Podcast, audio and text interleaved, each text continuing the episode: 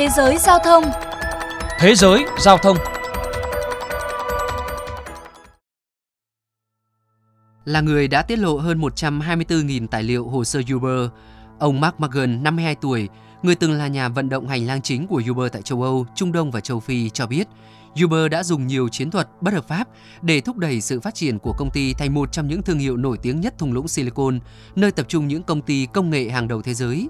Giai đoạn từ năm 2014 đến năm 2016 tại Pháp, phong trào biểu tình của tài xế taxi truyền thống để phản đối Uber tăng cao, thậm chí dẫn đến bạo loạn. Nhưng cựu giám đốc điều hành của Uber khi đó là Travis Kalanick đã tận dụng tình huống này bằng việc kêu gọi tài xế Uber biểu tình chống lại dù ban lãnh đạo công ty tại Pháp cảnh báo việc tài xế của họ có thể bị tấn công. Dưới quan điểm của ông Kalanick khi đó, bạo lực sẽ đảm bảo thành công và họ gọi đó là chiến lược vũ khí hóa tài xế. Mỗi khi có tài xế Uber bị thương do bạo loạn, thông tin này được Uber sử dụng triệt để để đẩy mạnh truyền thông, lôi kéo lòng thương cảm của người dân, gây ấn tượng tiêu cực về taxi truyền thống và ép chính phủ phải nhượng bộ. Chiến lược này thậm chí đã được áp dụng tại Ý, Bỉ, Hà Lan. Là một trong những cá nhân cùng tham gia vào chiến lược vũ khí hóa tài xế tại Hà Lan, ông Mark McGann chia sẻ. Tôi nghĩ khi đó ông Kalanick cho rằng cách duy nhất để chính phủ các nước thay đổi luật và hợp pháp hóa Uber để Uber tự do phát triển. Đó là phải giữ lửa, phải để những tranh cãi tiếp tục xảy ra, tức là hãy tiếp tục để tài xế Uber biểu tình diễu hành trên các con phố, chặn đứng các con đường ở Barcelona, Berlin hay Paris.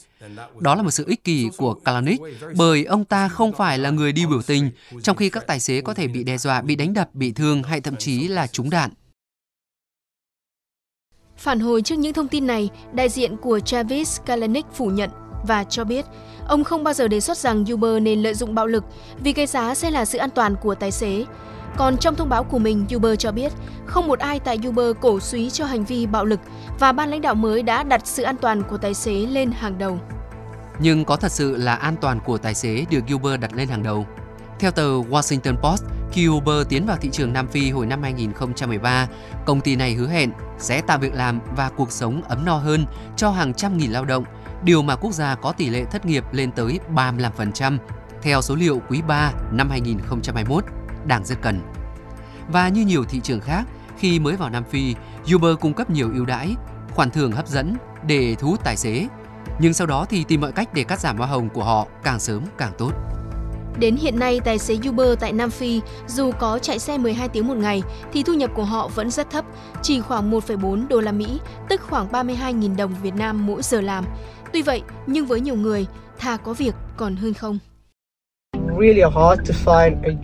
Thật sự rất khó để có việc làm có mức thu nhập như làm tài xế Uber, dù không nhiều nhưng vẫn hơn là thất nghiệp.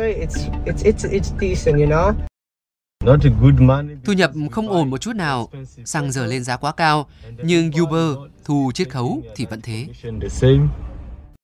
Thu nhập bấp bênh, nhưng những tài xế Uber tại Nam Phi còn đối mặt với nhiều nguy hiểm. Việc thanh toán qua Internet Banking hay thẻ tín dụng không quá phổ biến tại đây, nên Uber đã cho phép tài xế thu tiền mặt.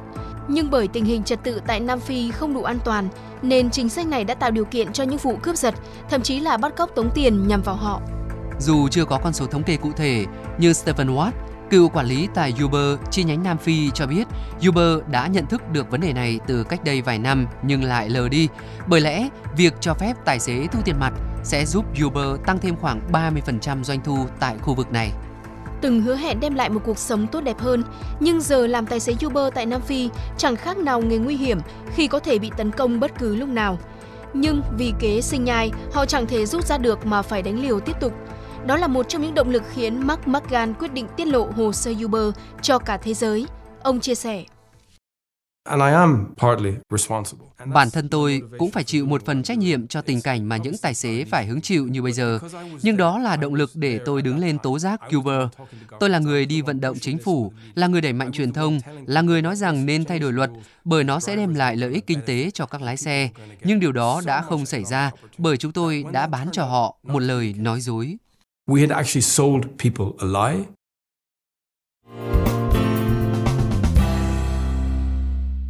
Thưa các bạn, phản hồi trước tình cảnh của các tài xế tại Nam Phi, Uber cho biết họ đã thực hiện một loạt các biện pháp tăng cường an toàn cho tài xế, như cho phép họ từ chối nhận tiền mặt, thêm tính năng cuộc gọi khẩn cấp cho cảnh sát và y tế trên ứng dụng để giúp tài xế đối phó với các trường hợp nguy hiểm. Nhưng không hề có phản hồi về việc cải thiện thu nhập, quyền lợi cho các tài xế. Liệu sắp tới, Uber có thể khắc phục được những hậu quả mà bản thân đã gây ra trong quá khứ? Hay hồ sơ Uber sẽ tiếp tục tiết lộ những bí mật động trời khác và kéo công ty này xuống đáy? Chúng ta không thể biết chắc, nhưng chắc chắn các tài xế sẽ luôn là người phải chịu hậu quả. Chuyên mục Thế giới Giao thông xin được khép lại tại đây. Cảm ơn quý thính giả đã quan tâm theo dõi.